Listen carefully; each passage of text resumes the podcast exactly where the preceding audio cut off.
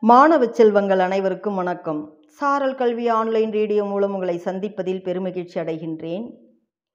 இன்று ஒரு சிறு கதை. கதை கூறுபவர் இரா கலையரசி தொடக்கப்பள்ளி ஆசிரியர் பாப்பிரெட்டிப்பட்டி ஒன்றியம் தருமபுரி மாவட்டம். கதையின் தலைப்பு யார் சிறந்தவர்? வாருங்கள் கதைக்குள் செல்லலாம்.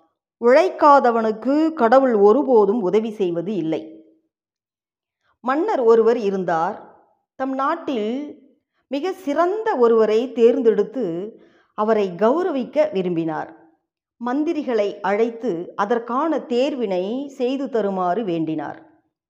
அவர் ஆணைப்படி மந்திரிகள் பத்து நபர்களை தேர்வு செய்தனர். வறுமையில் பிறந்தாலும் அறிவாற்றலின் துணை கொண்டு அறிஞர் ஆனவர் ஒருவர். இரண்டாவதாக வாணிபத்தில் சிறந்து கூடவே அறச்செயல்கள் செய்து வருபவர். மூன்றாவது படைப்புகளில் மக்களால் பெரிதும் ரசிக்கப்படும் கவிஞர். நான்காவதாக மக்கள் நலம் காக்கும் மருத்துவர்.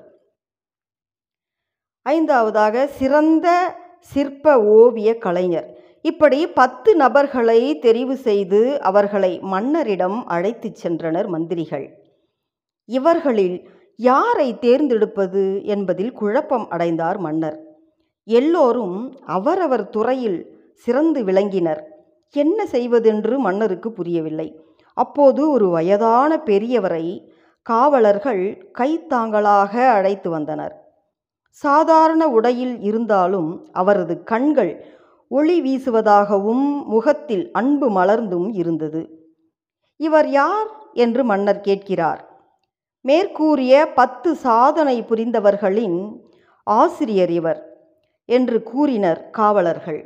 இதை கேட்ட மன்னர் மிகுந்த மகிழ்ச்சியடைந்தார் தன் ஆசனத்தில் இருந்து எழுந்து வந்து அந்த ஆசிரியரை கைகூப்பி வணங்கினார்.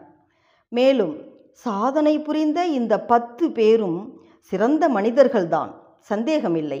இருப்பினும் இவர்களை உருவாக்கிய ஆசிரியரான இவரே மிக சிறப்பு வாய்ந்தவர். இவரே இந்த நாட்டில் மிக சிறந்த மனிதர் என்று நாட்டு மக்களுக்கு அறிவிப்பு செய்தார்.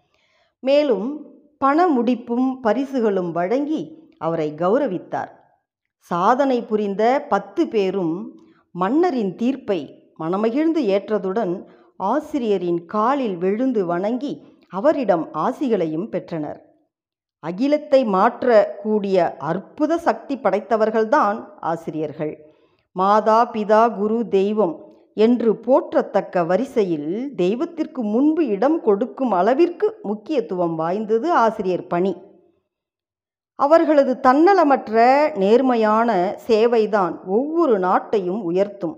ஆகவே ஒவ்வொரு ஆசிரியரும் தங்களது பணியை செவ்வனே செய்யும்போது இந்த நாடும் மக்களும் மட்டுமல்ல அந்த இறைவனே இறங்கி வந்து வாழ்த்துவார். எனவே ஆசிரியர் பணியின் முக்கியத்துவத்தை நாம் அறிந்து கொள்ள முடிகின்றது. மீண்டும் ஒரு நல்ல கதையோடு சந்திக்கலாம். நன்றி மாணவர்களே.